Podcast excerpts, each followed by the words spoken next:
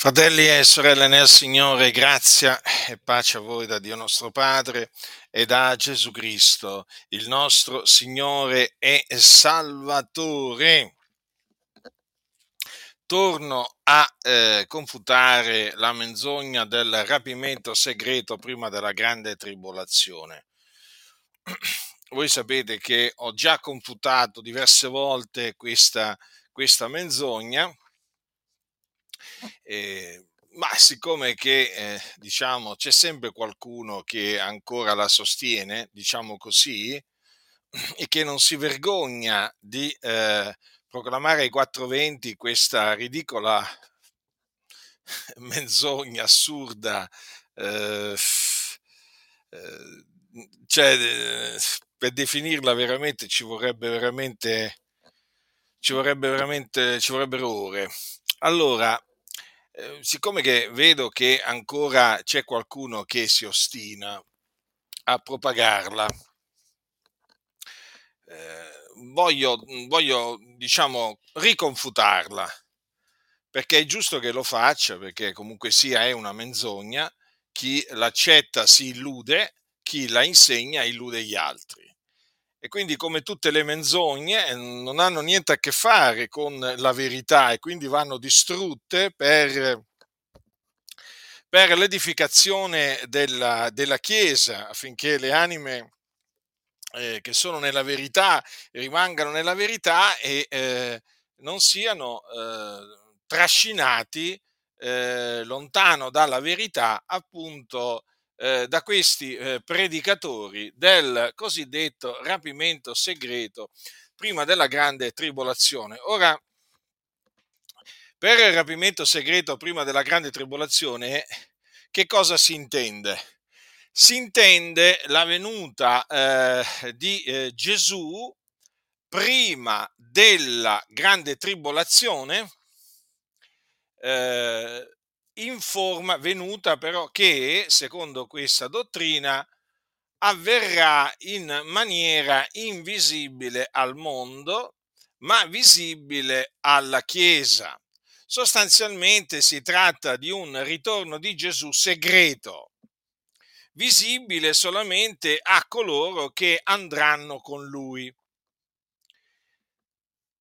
E questo eh, rapimento eh, segreto ritorno quindi di Gesù segreto per la Chiesa, questo rapimento segreto eh, di cui sarà oggetto la Chiesa, avverrà, diciamo, eh, questi due eventi avverranno in maniera invisibile al mondo e il mondo praticamente si accorgerà solamente, eh, diciamo, che mancheranno delle persone. Voi avete visto anche dei film hanno fatto dei film a tale riguardo, come anche hanno scritto dei libri che comunque sono diventati dei best seller nel corso, nel corso degli anni, appunto della gente che all'improvviso appunto eh, si ritrova con familiari scomparsi in casa, insomma per strada, eh, persone scompar- che scomparse al, al, supermercato, queste cose qua, no? all'improvviso Ecco, questo qui è il rapimento segreto.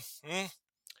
Quindi eh, viene insegnato che questo rapimento segreto avverrà prima della grande tribolazione, quindi prima che si manifesti eh, l'uomo del peccato, l'anticristo. Poi avverrà un altro, un'altra venuta del Signore, perché questa è stata, come vi ho detto, ehm, eh, invisibile al mondo, là invece ci sarà un'altra venuta del, del Signore, alla fine generalmente diciamo viene detto di sette anni eh, della grande tribolazione e, e questo, questa venuta invece sarà visibile a tutto il mondo. E questa venuta occorrerà al fine di, eh, diciamo, Gesù verrà dal cielo con appunto coloro, con, con coloro che eh, lui ha eh, rapiti eh, sette anni prima. Quindi tornerà con costoro in maniera visibile al mondo questa volta e appunto eh, in questa diciamo ulteriore sua venuta, chiamiamola così, eh, darà inizio poi sulla terra al regno millenario. Dunque, eh, questo rapimento segreto, prima della grande tribolazione, scaturisce dalla suddivisione arbitraria del ritorno del Signore in due fasi. Mm? Infatti coloro che annunziano il rapimento segreto, eh, quando parlano della venuta del Signore, eh, parlano di queste due fasi, quindi eh, separate da alcuni anni queste due fasi. Tenete bene a mente queste cose al fine di capire poi la confutazione. Allora, come vi ho eh, diciamo detto tante altre volte, io la menzogna del rapimento segreto prima della grande tribolazione la professai per diciamo un po' di tempo dopo che il Signore mi salvò. La chiesa che noi frequentavamo a quel tempo era una chiesa pentecostale eh, in, eh, in, Svizzera, eh, a, ehm, a, Lugano, non era, associata, eh, non era associata alle assemblee di Dio in Italia, però era pentecostale. Comunque, ehm, la, quella chiesa insegnava appunto il rapimento segreto prima della grande tribolazione. E quindi io lo, lo assimilai, lo assimilai eh, lo assimilai come assimilai anche altre dottrine false come quella del libero arbitrio e così via.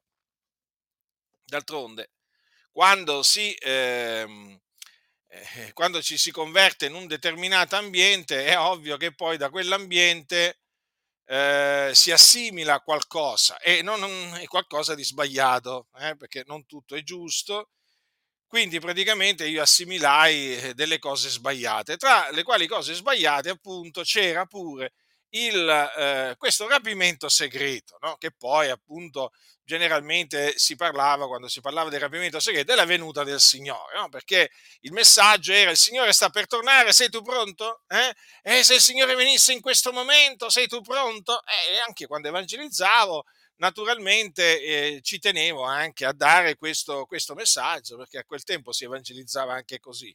Mm? Non, che oggi, non che oggi non sia, molti non evangelizzano più così, eh? ma io mi ricordo bene che negli anni, negli anni 80, stiamo parlando della seconda metà degli anni 80, quando appunto, eh, dice, seconda metà, io mi sono, il Signore mi ha salvato nell'83, quindi già eh, nella prima metà, già nella prima metà, sì, e poi anche nella seconda metà, nella seconda metà, perché comunque io dopo feci il militare, 84-85, insomma, vabbè, a cavallo di quel periodo, comunque sia, eh, dall'83 almeno fino al, fino al, a una parte del, dell'85 credo, professai questo, dall'agosto quindi dell'83 quando il Signore mi ha salvato in Inghilterra a, eh, a, a 80, all'anno 85, dopo che mi congedai, insomma, vabbè, facendo dei calcoli, comunque sia, eh, fino all'anno, fino alla seconda metà dell'anno 85 più o meno circa, io professai questa, eh, questa menzogna del rapimento segreto e naturalmente anche al militare quando evangelizzavo, eh, diciamo, parlavo appunto del ritorno del Signore imminente, invi- che sarebbe potuto occorrere in qualsiasi momento, perché poi il messaggio, il messaggio che viene trasmesso da costoro è Gesù sta per tornare, può tornare anche questa notte, sei tu pronto? Insomma, voi lo sapete molto bene. Allora io professai per questo periodo il rapimento segreto e che cos'è che, diciamo, poi, cos'è avvenuto poi? Com'è che l'ho rigettato? Eh, l'ho rigettato nel momento in cui ho cominciato a studiare le scritture. Dopo che tornai da militare, mi veramente eh, mi mm, gettai eh, a studiare le, le, sacre scritture e naturalmente ehm, mi diedi un rollino di marcia, come si suol dire, nel senso che eh, il Dio mi diede, diciamo, la grazia di, eh, di impostare, eh, diciamo, lo studio della Sacra Scrittura in una determinata, in una determinata maniera. E eh, questo studio, perché voi sapete che io non ho frequentato alcuna scuola biblica, nessuna istituzione biblica, perché il Signore mi vietò di iscrivermi a qualsiasi scuola biblica. E allora io chiaramente organizzai i miei studi, perché dovevo studiare le sacre scritture per prepararmi per il ministero per il quale Dio mi aveva chiamato. E allora eh, cominciai a studiare le scritture. Una delle, eh, diciamo, cose che mi proposi fu quella di studiare le dottrine della Bibbia, le dottrine, le varie dottrine della Bibbia. E appunto tra queste dottrine, eh, una delle prime eh, che mi misi a studiare fu eh, il ritorno del Signore. Mi ero infatti, eh, diciamo, comprato dei libri che trattavano questo argomento e lo trattavano questo argomento basandosi appunto sulla suddivisione del ritorno del Signore in due fasi. E quindi in questi libri eh, trovai esposto in maniera dettagliata il rapimento segreto prima della grande tribolazione. Allora, siccome che io leggendo questi libri poi naturalmente confrontavo tutto quello che leggevo con quello che diceva la Sacra Scrittura. E allora io mi segnavo tutti i versetti che trovavo scritti in questi libri, in particolare mi ricordo il libro di René Pace, eh, mi pare che si intitola Il ritorno del Signore, comunque che tratta il ritorno del Signore, un libro, un libro molto famoso, soprattutto a quel tempo era famosissimo quel libro. E mi, mi immersi proprio eh, nello studio approfondito del ritorno del Signore. Ma che cosa avvenne? Avvenne che più approfondivo il rapimento segreto e più, diciamo, rimanevo turbato. Perché? Perché non trovavo il rapimento segreto spiegato nella Bibbia. Qualcuno dirà, ma i versetti, sì, ma i versetti che venivano citati non c'entravano proprio niente, non dimostravano assolutamente questo rapimento segreto della Chiesa prima della grande tribolazione. E allora ho cominciato, insomma, a pormi delle domande e eh, ho, cominciato a, a, ho, cominciato a, pregare il Signore eh, per appunto eh, affinché mi desse di intendere eh, quale fosse la dottrina giusta sul, sul ritorno di Gesù. E vedevo che, vedevo che passando i giorni, eh, perché io mhmm, leggevo, leggevo, di tutto sul ritorno del Signore e ehm, passando i giorni questo turbamento aumentava. Anzi, devo dire che quando studiavo il rapimento segreto, eh, prima della grande popolazione, mi veniva un mal di testa che veramente non finiva più, ma un, mal, un vero mal di testa. E questa cosa qui mi preoccupava. Sono arrivato però ad un certo punto in cui ho detto basta. Pre- ho preso questi libri, li ho messi da parte eh, e eh, ho eh, rigettato il rapimento segreto.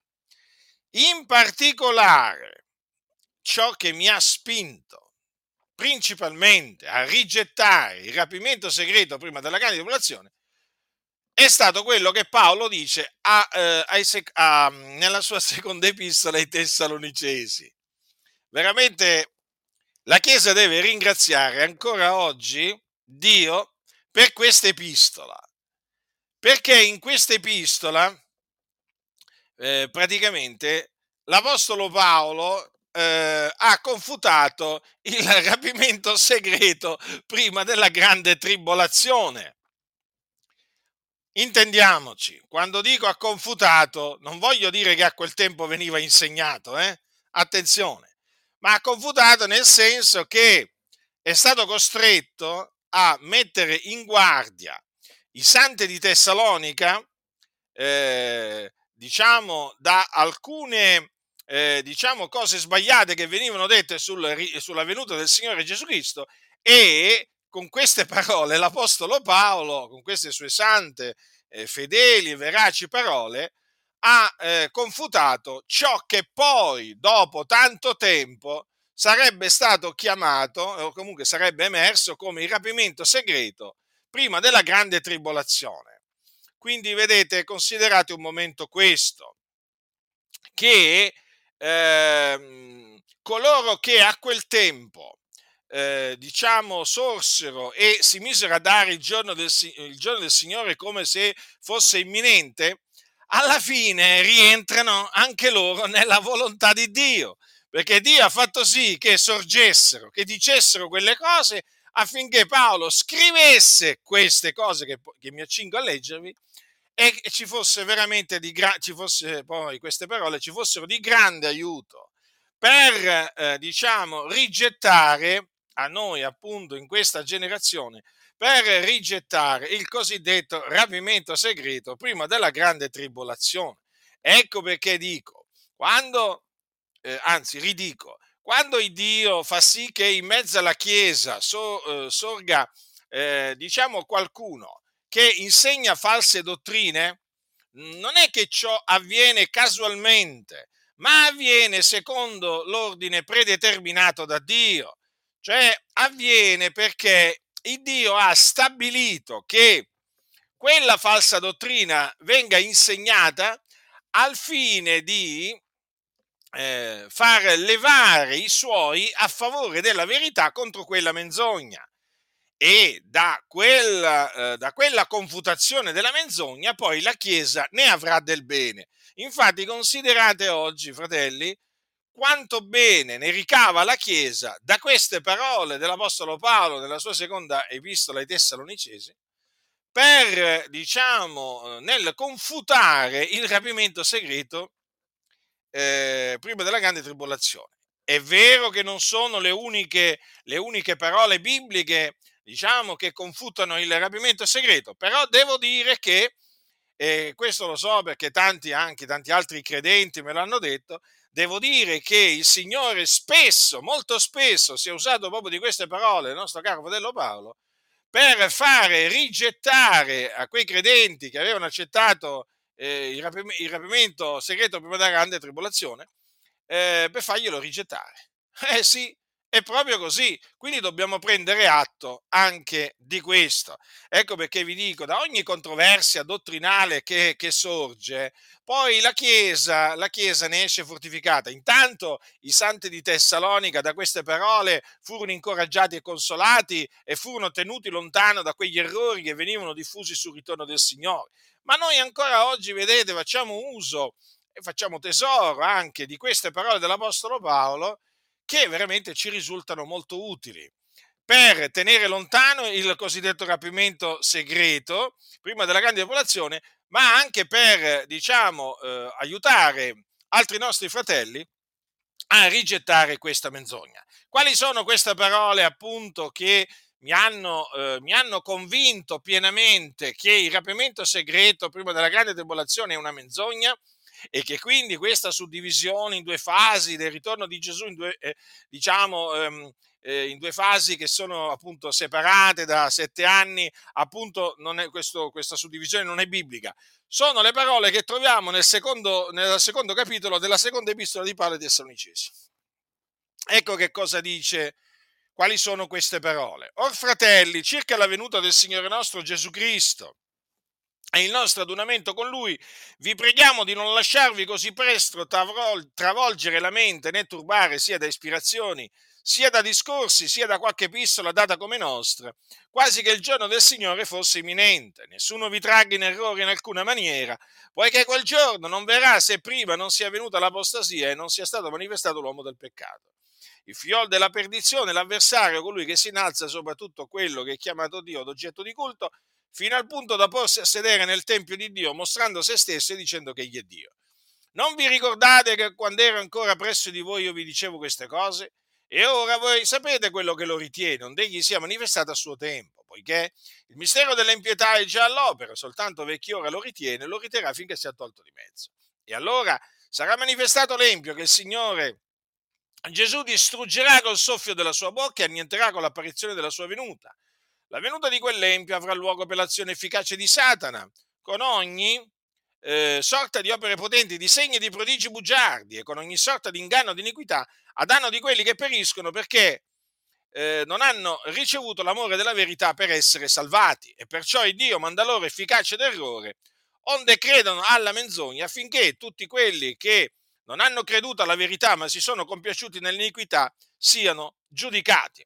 Ho letto dalla Bibbia riveduta, che è la Bibbia che uso, e come avete notato, io non ho letto che non hanno aperto il cuore all'amore della verità per essere salvati, perché questa è una traduzione fasulla. Eh? Luzzi in questa circostanza ha tradotto male, perché effettivamente nell'originale non esiste che non hanno aperto il cuore, ma appunto non hanno ricevuto non hanno accolto l'amore della verità per essere salvati. Quindi vi metto di nuovo in guardia da questa, da queste, di questa, da questa mala traduzione, da questa cattiva traduzione di queste parole. Dice perciò il Dio manda loro efficace d'errore onde credano alla menzogna affinché tutti quelli che non hanno creduto alla verità ma si sono compiaciuti nell'iniquità siano giudicati. E dunque davanti a queste parole eh, devo dire che io a quel tempo eh, non sapevo che effettivamente Luzzi, stiamo parlando eh, della seconda metà degli anni Ottanta, non sapevo che Luzzi qua aveva tradotto male, eh? questo l'ho scoperto alcuni anni fa. E quindi leggevo così e scrivevo anche così. Allora, come, come appunto leggiamo nella Bibbia riveduta. Allora, queste parole qua naturalmente eh, misero, diciamo, mm, fecero sì che io mettessi una pietra bella pesante, bella grossa, sul rapimento segreto. Boom, finito. E finì dunque così appunto la mia credenza nel, nel rapimento segreto prima della grande tribolazione. Allora, la chiesa di Tessalonica, eh, che era in Macedonia, era stata turbata da alcuni che in assenza di Paolo si erano dati, eh, avevano cominciato a dare il giorno del Signore per imminente. E allora l'Apostolo Paolo, l'Apostolo Paolo dico, ha avvertito i santi di Tessalonica eh, affinché affinché non, si, non, non fossero tratti in errore in alcuna maniera. Eh, dico in alcu- dice lui in alcuna, in alcuna maniera perché? Perché c'erano alcuni che turbavano, turbavano i credenti con delle, diciamo, ispirazioni, eh? con dei discorsi, anche con qualche epistola data come epistola apostolica. Hm? E eh, costoro davano il giorno del Signore per imminente. Allora, Paolo cosa gli dice? Di non lasciarsi così presto travolgere la mente. Gli dice anche, nessuno vi tragga in errore in alcuna maniera.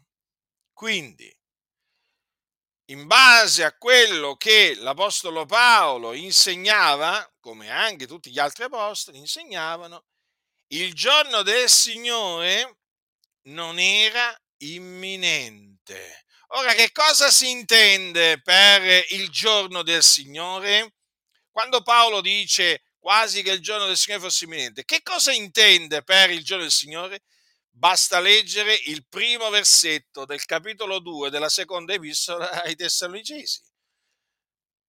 Il giorno del Signore consiste nella venuta del Signore nostro Gesù Cristo e il nostro adunamento con Lui. Perché? Perché il nostro adunamento con Lui è strettamente collegato alla venuta del Signore. Perché quando Gesù verrà, quando il Signore Gesù discenderà dal cielo, gli eletti, i suoi eletti saranno radunati, come dice, come dice in, un, in Matteo, eh, saranno radunati dall'un capo all'altro dei cieli, radunati appunto con il Signore.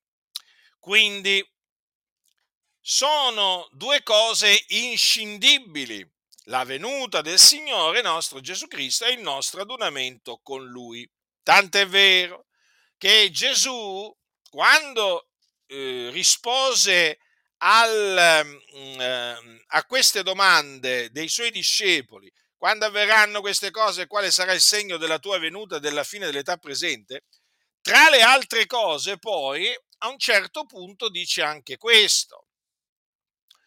Or subito dopo l'afflizione di quei giorni il sole si oscurerà e la luna non darà il suo splendore e le stelle cadranno dal cielo e le potenze dei cieli saranno scrollate. Allora apparirà nel cielo il segno del figliol dell'uomo ed allora tutte le tribù della terra faranno cordoglio e vedranno il figliol dell'uomo venire sulle nuvole del cielo con gran potenza e gloria e manderà i suoi angeli con gran suono di tromba a radunare i suoi eletti dai quattro venti, dall'un capo all'altro dei cieli. Notate dunque che quando Gesù verrà sulle nuvole del cielo con gran potenza e gloria, eh? qui quindi stiamo parlando della sua venuta, egli manderà i suoi angeli con gran suono di tromba a radunare o adunare i suoi eletti, no? da dovunque si trovano. Eh? Ecco perché appunto poi Paolo parlerà della venuta del Signore nostro Gesù Cristo e il nostro adunamento con Lui. Allora, questi due eventi che sono inscindibili sono il giorno del Signore. Allora, che cos'è che gli dice Paolo in merito al giorno del Signore? Gli dice, nessuno vi tragga, cioè al giorno del Signore dato come imminente, nessuno vi tragga in errore in alcuna maniera, poiché quel giorno, ecco, badate bene a queste parole di Paolo, eh? quel giorno, quale giorno? Il giorno del Signore, che consiste appunto nella venuta del Signore nostro Gesù Cristo e il nostro adormento con Lui. Quel giorno non verrà se prima non sia venuta l'apostasia e non sia stato manifestato l'uomo del peccato. Allora l'apostasia è l'abbandono della fede. L'abbandono della fede quindi da parte di credenti, perché la fede può essere abbandonata solamente da chi ce l'ha. Tu non puoi uscire da una casa se non sei in casa, giusto? Non puoi uscire fuori di strada se non sei sulla strada o sto dicendo qualcosa di strano? Eh? Sto dicendo qualcosa di incomprensibile? Sto parlando una lingua, una lingua straniera incomprensibile? Mm?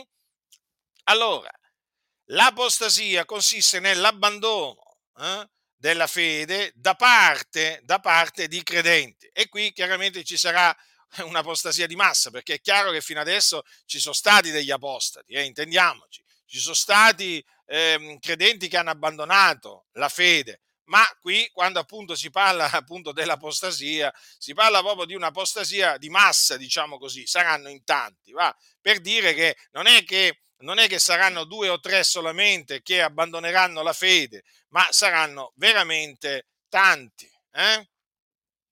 che appunto apostateranno dalla, eh, apostateranno dalla fede. Eh? Quindi questa è l'apostasia.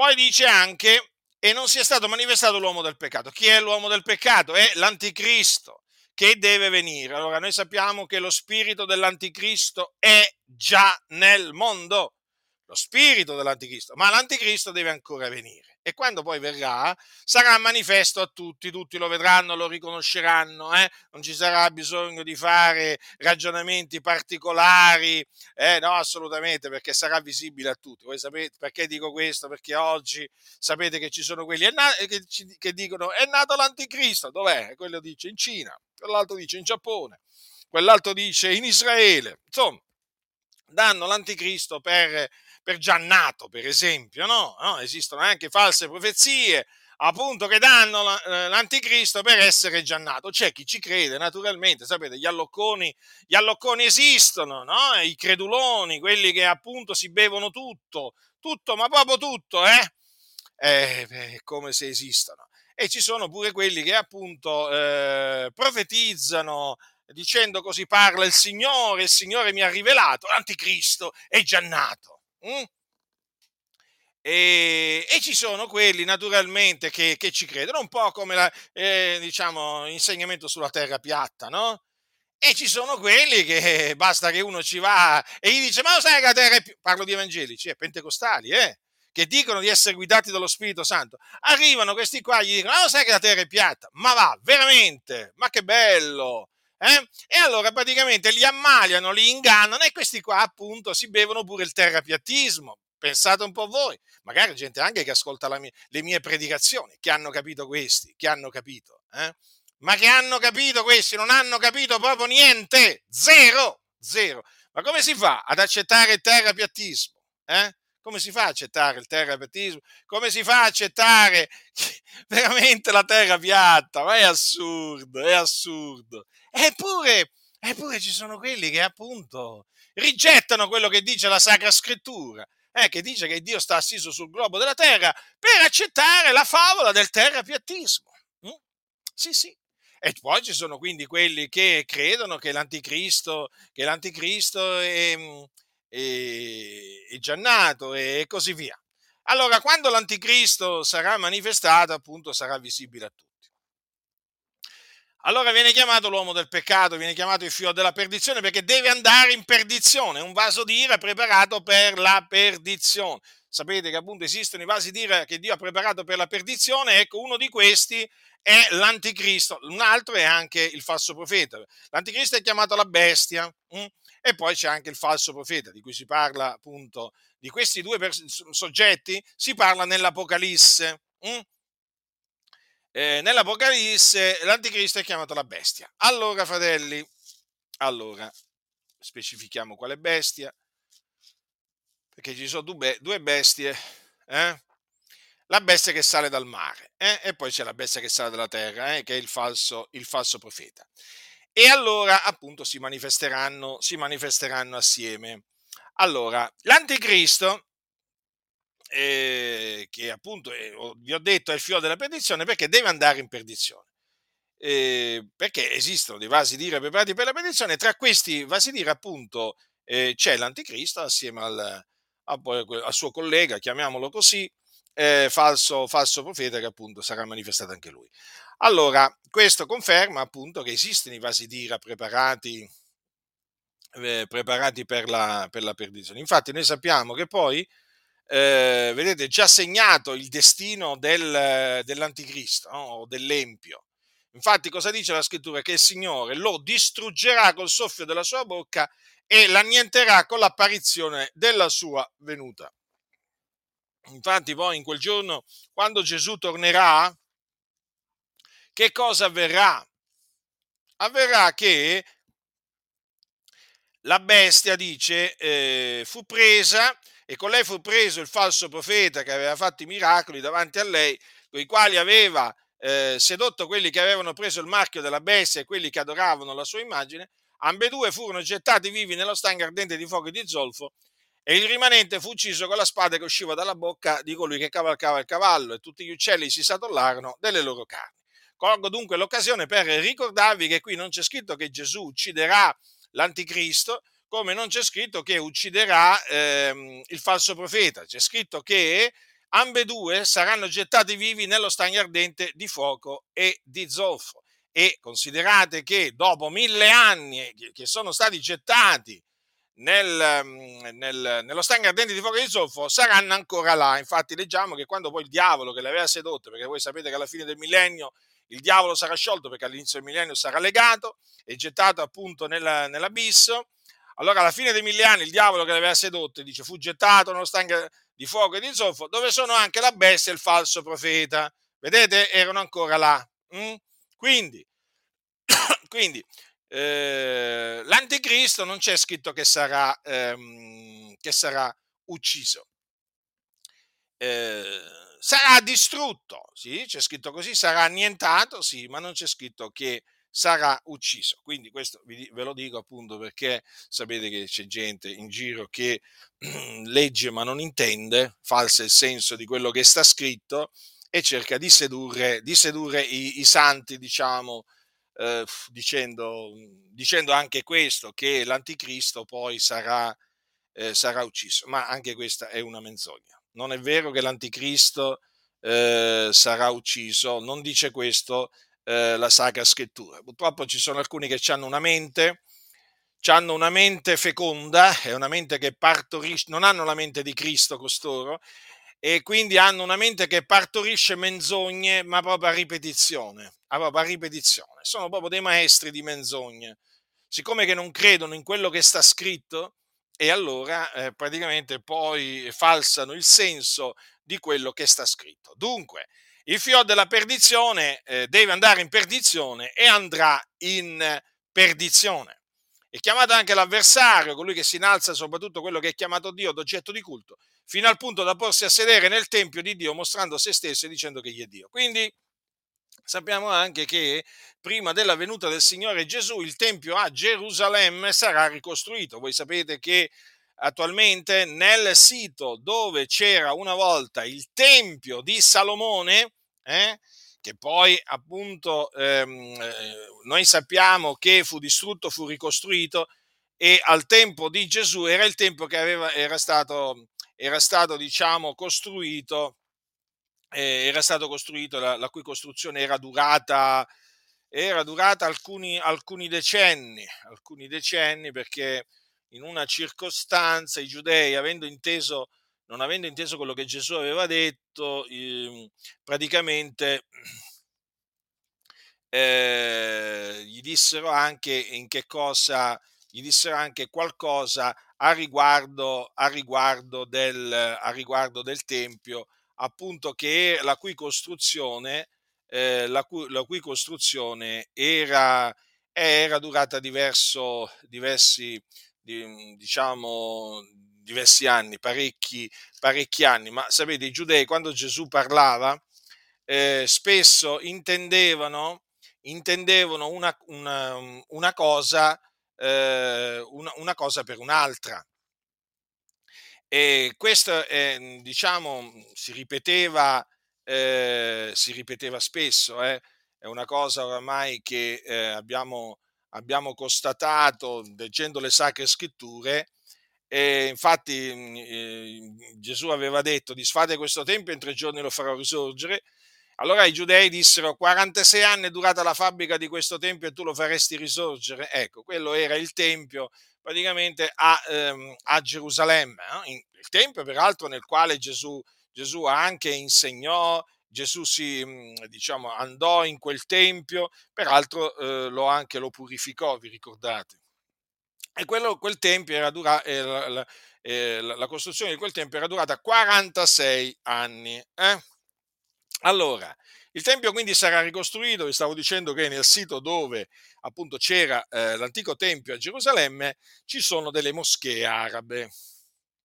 Ci sono delle moschee arabe, peraltro eh, quel sito è un sito sacro per, per i musulmani, per i musulmani e mh, generalmente è anche un luogo dove ci sono spesso scontri tra, eh, tra gli ebrei e, ehm, e, e gli arabi. Eh? Gli arabi lo ritengono un luogo sacro perché, eh, diciamo, da una, da una, di queste moschee, diciamo, dal posto dove è stata poi costruita una di queste moschee, si dice che Maometto sia salito in cielo, sapete, il profeta dei, dei musulmani, ecco, viene raccontata questa cosa, e allora praticamente quel, eh, quel luogo è, consider- eh, considerato sacro dai musulmani, peraltro anche Gerusalemme viene considerata eh, sacra dai musulmani, e quindi è un luogo che è, un oggetto, è oggetto di contesa tra, eh, tra gli arabi e i, eh, e i, giudei, perché i giudei sanno benissimo che lì c'era una volta il, il Tempio.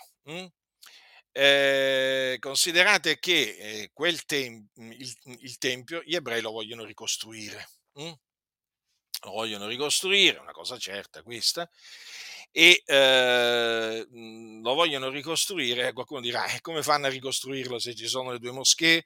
Allora, da quello che risulta, ci sono dei gruppi estremisti ebrei diciamo che sono in linea generale sono gruppi appartenenti all'ala diciamo ultraortodossa perché c'è appunto gli ebrei sapete in mezzo al giudaismo ci sono diverse, diverse correnti una di queste correnti è la corrente eh, diciamo degli ultraortodossi ci sono dei gruppi che si possono definire terroristi eh?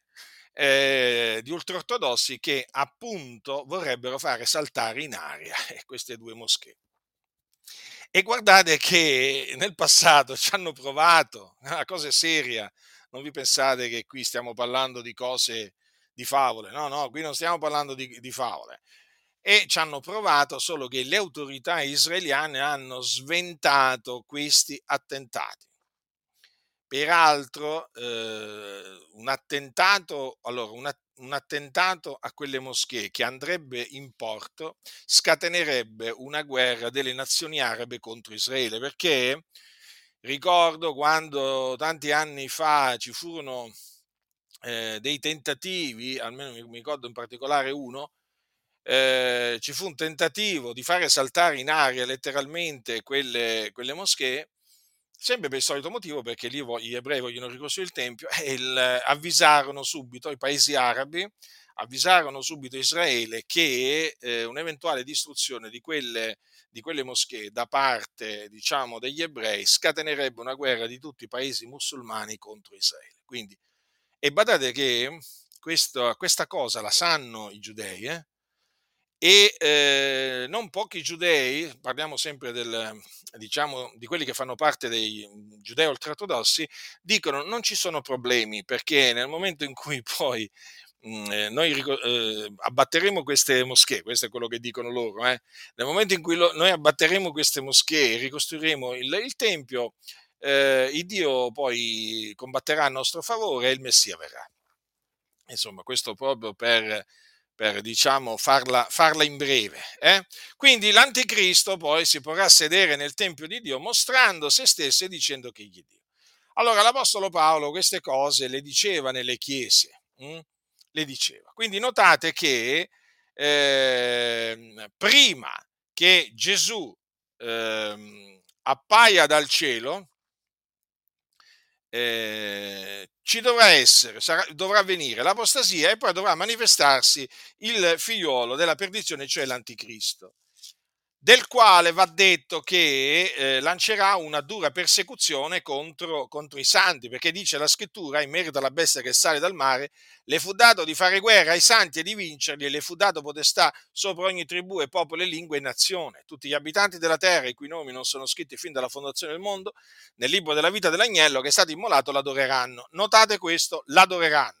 Chi, che, chi sono coloro quelli che adoreranno quindi l'anticristo? Sono quelli cui nomi eh, non sono scritti fin dalla fondazione del mondo nel libro della vita dell'agnello, quindi, so, dell'agnello, quindi sono vasi d'ira, i vasi d'ira preparati per la perdizione. Naturalmente l'anticristo farà guerra ai santi e molti eh, diciamo, moriranno per mano dell'anticristo, ma non tutti, perché ricordatevi che alla venuta del Signore ci saranno i, eh, coloro che saranno trovati viventi, no? I, eh, ci saranno santi che saranno trovati viventi. Mm? Dunque, ehm, eh, l'apostolo, l'apostolo, Paolo, l'apostolo Paolo insegnava queste cose. Allora, stando così le cose, è evidente, è evidente che eh, Gesù quando è che eh, apparirà dal cielo? Apparirà dal cielo dopo che si sarà manifestato l'anticristo. Infatti che cosa dice qua? Allora sarà manifestato l'empio che il Signore Gesù distruggerà col soffio della sua bocca e annienterà con l'apparizione della sua venuta. Quindi, quell'empio verrà per l'azione efficace di Satana con ogni sorta di opere potenti, segni, prodigi, bugiardi, con ogni sorta di inganno di iniquità a danno di quelli che periscono. Eh, e naturalmente eh, ci saranno quelli appunto che gli crederanno, che gli crederanno, che lo adoreranno. Eh, sono quelli che appunto i cui nomi eh, non sono scritti fin dalla fondazione del mondo nel libro della vita dell'agnello, i quali notate, dei quali notate c'è scritto che non hanno eh, ricevuto l'amore della verità per essere salvati. Questo cosa significa? Che non hanno ricevuto l'amore della verità per essere salvati perché non potevano essere salvati, in quanto i loro nomi non sono scritti fin dalla fondazione del mondo nel libro della vita dell'agnello, perché invece quelli, lì che, quelli i cui nomi sono scritti fin dalla fondazione del mondo nel libro della vita dell'agnello sappiamo che costoro al tempo stabilito da Dio poi credono nell'Evangelo, ma quelli che eh, non sono scritti fin dalla fondazione del mondo in questo libro non crederanno. In particolare, vedete, in questo periodo che è ancora da venire, qua si dice di costoro che adoreranno proprio la bestia che sale dal, eh, dal, mare, che appunto mostrerà a se stesso, l'anticristo mostrerà a se stesso dicendo che egli è Dio. Quindi richiederà l'adorazione e l'adorazione la riceverà. Ma da chi la riceverà? Da coloro i cui nomi non sono scritti fin dalla fondazione del mondo nel libro della vita dell'agnello. Invece i santi che saranno sulla terra si rifiuteranno, eh, che sono poi quelli i cui nomi sono scritti nel libro della vita dell'agnello, si rifiuteranno di adorare eh, l'anticristo. Mm? Eh, perché appunto eh, voi sapete che la scrittura, eh, la scrittura è chiara a tale riguardo. Che cosa dice la Sacra Scrittura? Dice adora. Mm? Ascoltate cosa dice la scrittura. Adora il Signore Dio tuo e a Lui solo rendi il culto eh? l'anticristo non è degno di ricevere il culto, non è degno di essere adorato, quindi non deve essere adorato. Però eh, coloro che sono sotto la potestà delle tenebre, le cui menti il Dio di questo secolo ha ciecato, ha le menti, poi questi qua l'adoreranno. Eh? Allora Dio, vedete cosa c'è scritto qua? Che siccome non hanno ricevuto l'amore della verità per essere salvati, cosa succederà? Il Dio manderà loro efficacia d'errore. Queste parole marcatevele bene, eh? Manderà, manda, dice, e perciò il Dio manda loro efficacia d'errore onde credano alla menzogna, vedete? Vedete? Vedete, esiste, esiste, lo spirito dell'anticristo eh, è uno spirito di menzogna. È chiaro che l'anticristo che verrà avrà lo spirito dell'anticristo e proferirà menzogna dopo menzogna, ovvio, però vedete cosa c'è scritto? Che Dio manderà in costoro efficacia d'errore onde credano alla menzogna. Ma certo, perché i loro nomi non sono scritti fin, fin, fin dalla, dalla fondazione del mondo nel libro della vita dell'agnello. Affinché, dice, tutti quelli che non hanno creduto alla verità ma si sono compiaciuti nell'iniquità siano giudicati. Già, proprio così. Questo è il motivo per cui costoro, appunto, crederanno alla menzogna. Alla menzogna. E dunque, fratelli nel Signore, vedete allora che cosa dice la Sacra Scrittura? Che quando Gesù apparirà dal cielo, distruggerà l'anticristo col soffio della sua bocca e l'annienterà con l'apparizione della sua venuta. E allora, quando Gesù verrà dal cielo, ogni occhio lo vedrà. Mm? Quindi, eh, ogni occhio vedrà il Signore Gesù e e ogni occhio vedrà il nostro adunamento con lui. Quindi non esiste rapimento segreto prima della grande tribolazione, è un'invenzione, è un'invenzione.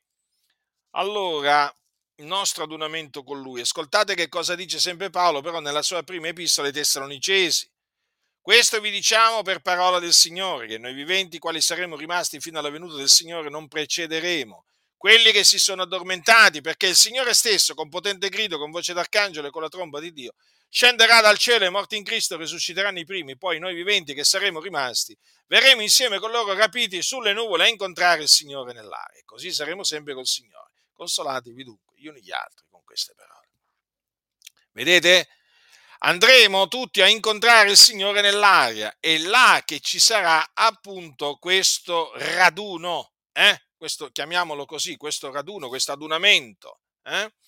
Quindi, quando Gesù apparirà dal cielo in quel giorno, hm, i morti in Cristo risusciteranno, eh, i primi, poi i viventi, i viventi, quindi saranno rimasti fino alla venuta del Signore, verranno insieme con loro rapiti sulle nuvole a incontrare il Signore nell'aria. Quindi ci sarà un incontro, un raduno nell'aria, un incontro con il Signore. Glorioso giorno, quello è, è il giorno del Signore.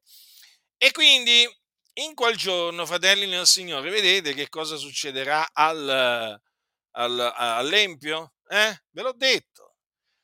Quindi, dopo che eh, la Chiesa sarà perseguitata, perché la Chiesa sarà perseguitata duramente eh, durante la grande tribolazione per mano dell'Anticristo, ecco che il Signore poi eh, discenderà dal cielo e eh, diciamo che avverrà la resurrezione dei morti in Cristo, avverrà il mutamento di coloro che saranno trovati viventi, avverrà questo adunamento, eh, diciamo, nell'aria con il Signore e naturalmente Gesù eserciterà il suo, i suoi giusti giudizi contro, eh, contro l'anticristo, il falso, eh, il falso profeta mh? Hm, e poi, badate bene, anche contro coloro che si saranno radunati contro di lui. Perché dice che il rimanente, sì, perché ci sarà una lotta, eh? ci sarà una lotta di eserciti sulla faccia della terra che si scaglieranno contro Gesù al suo ritorno, pensate un po' voi. Eh? Quanto odio ha questo mondo verso il Signore Gesù, certo, perché Gesù verrà per regnare. E il rimanente, dice, fu ucciso con la spada che usciva dalla bocca di colui che cavalcava il cavallo e tutti gli uccelli si satollarono delle loro carni. Eh? Beh, vi ho detto prima appunto che ci sarà una guerra che lanceranno appunto i re della terra contro Gesù quando quel giorno egli tornerà. Infatti dice che vidi la bestia, i re della terra, i loro eserciti radunati per muovere guerra a colui che cavalcava il cavallo all'esercito suo. Ci sarà guerra. Però questa guerra la vincerà chi? La vincerà il re dei re e il signore dei signori, colui che è la parola di Dio, il figlio di Dio, che è benedetto in eterno. Quindi Gesù Cristo è colui che in quel giorno trionferà, trionferà sull'anticristo, sul falso eh, profeta e naturalmente poi anche sugli eserciti che si raduneranno contro, contro Gesù. Dunque, vedete, alla luce di quello che dice la Sacra Scrittura, eh, ci si domanda come è possibile che appunto il rapimento eh, segreto prima della grande tribolazione sia sostenuto. Con quale coraggio, con quale sfacciataggine ancora qualcuno si permette di dire che Gesù potrebbe venire da un momento all'altro? Eh? Anche questa notte ti dicono, eh? e intanto loro invece costruiscono, costruiscono mega, mega locali di culto, naturalmente facendo mutui, eh, eh, naturalmente indebitando, indebitando, le chiese, eh? sapete, conoscete la storia dell'autotassazione, no? Poi fanno, fanno, firmare, fanno firmare appunto, fanno fare da garanti un po' a questo e a quell'altro, eh? danno il giorno del Signore per imminente, eh, però a quanto pare non deve essere così imminente perché loro si preoccupano di, di costruire o di, eh, o, o di comprare mega, mega strutture che costano veramente tantissimi, tantissimi soldi, che loro prendono in debito e poi devono pagare in 20-30 anni, non si sa. Dunque anche questa è una, è una contraddizione. No? E poi ti vengono a dire, sai che Gesù può tornare anche questa notte. Lo sapete. E allora, fratelli, Gesù non può tornare anche questa notte. Eh? Perché quel giorno non verrà se prima non sia venuta l'apostasia e non sia stato manifestato l'uomo del peccato. Quindi ci sono delle cose ben precise che devono verificarsi prima della venuta del Signore Gesù e del nostro adunamento con Lui. Eh? Guardate, fratelli, tenete davanti sempre queste parole, perché tutti quelli che non hanno tenuto conto di queste parole, parlo di credenti, sono rimasti sedotti. Eh? Sono rimasti sedotti nel corso veramente dei secoli, ma tanti sono rimasti sedotti. Eh? Da calcoli varie, predizioni varie, profezie varie, sono rimasti tutti sedotti. Ma perché? Perché non hanno considerato quello che dice la Sacra Scrittura. Ecco perché tenete sempre davanti ai vostri occhi quello che dice la Sacra Scrittura, tenetelo nel vostro cuore, non vi dipartite mai da quello che dice la Sacra Scrittura e ve ne troverete bene. Ma lo sapete in questi anni quanti hanno predetto la venuta del Signore? Eh? Ma quanti hanno predetto, predetto la venuta del Signore? A proposito, cioè, eh, nel, 2000, nel 2000, cos'era? 2033, non mi ricordo più adesso, mi sembra 2033. Stiamo aspettando, eh? Stiamo aspettando che Gesù torna entro il 2033 perché ci hanno fatto sapere da Palermo, ci hanno fatto sapere da Palermo qualche anno fa che appunto Gesù tornerà entro quella data. Eh? Naturalmente, eh, cioè voglio dire io, si inventano queste date, eh? Poi sapete, quando, qualcuno, quando uno li confuta, eh? eh, se ne escono fuori dicendo no, ma sono stato capito male. Sempre capiamo male noi, eh, sempre, eh, chissà perché capiamo sempre male, eh, male noi. Non è che noi comprendiamo male, che abbiamo capito bene, abbiamo capito bene la menzogna e quindi la confutiamo. Quindi tenetele sempre bene a mente queste parole, perché nel corso, nel, nel corso dei, dei, decenni, beh, io, io, posso parlare, posso parlare, diciamo, per quanto riguarda il movimento pentecostale. Hm? Potrei anche parlare, potrei parlare anche prima, però di un periodo, del periodo precedente, però vi posso, vi posso dire che nel corso della storia del movimento pentecostale ci sono state non poche predizioni, eh, diciamo, eh, della venuta del Signore. Cioè, in che senso? Cioè, delle predizioni, delle predizioni piuttosto precise, eh, con l'anno, col mese, eh, predizioni appunto che, già, che davano proprio il ritorno del Signore per imminente, sono tutte cadute a terra, perché erano fasulle. Erano fasulle, i fatti sono questi, quindi non vi fate, eh, come dice l'Apostolo Paolo, nessuno vi tragga in errore in alcuna maniera, né dicendovi il Signore può tornare, eh, può tornare anche questa notte, eh, e neppure dicendovi appunto, sai, Gesù tornerà nel 2025, facciamo un esempio, eh? Eh, non vi fate, fratelli del Signore, trarre in inganno, non vi fate trarre in errore in alcuna maniera. State tranquilli, eh? le cose andranno come il Signore ha prestabilito. Eh? Nessuno gli prescrive la via da seguire al Signore e neppure gli, pres- gli possono prescrivere i tempi. Il Signore ha stabilito dei tempi, eh? sono riservati alla sua propria autorità lui conosce il giorno, lui conosce l'ora, il padre conosce il giorno e l'ora eh, in cui il suo figliolo tornerà sulla terra. Quindi state tranquilli, eh? se qualcuno vi viene a dire, sai, il Signore, lo Spirito Santo mi ha rivelato che Gesù tornerà, che ne so, l'anno prossimo a Pasqua, eh? voi rigettate subito quella, quella, cosiddetta rivelazione perché è fasulla. Eh? non ha niente a che fare con, con, con, la verità. Vi metto in guardia, fratelli, perché oltre a quelli che ti presentano il giorno del Signore per imminente, dicendoti che può venire anche in questa notte, ci sono poi quelli appunto che si avventurano, diciamo così, nello stabilire appunto la data del ritorno del Signore. E tutti questi qua sono rimasti confusi fino adesso. Tutti, tutti, nessuno escluso.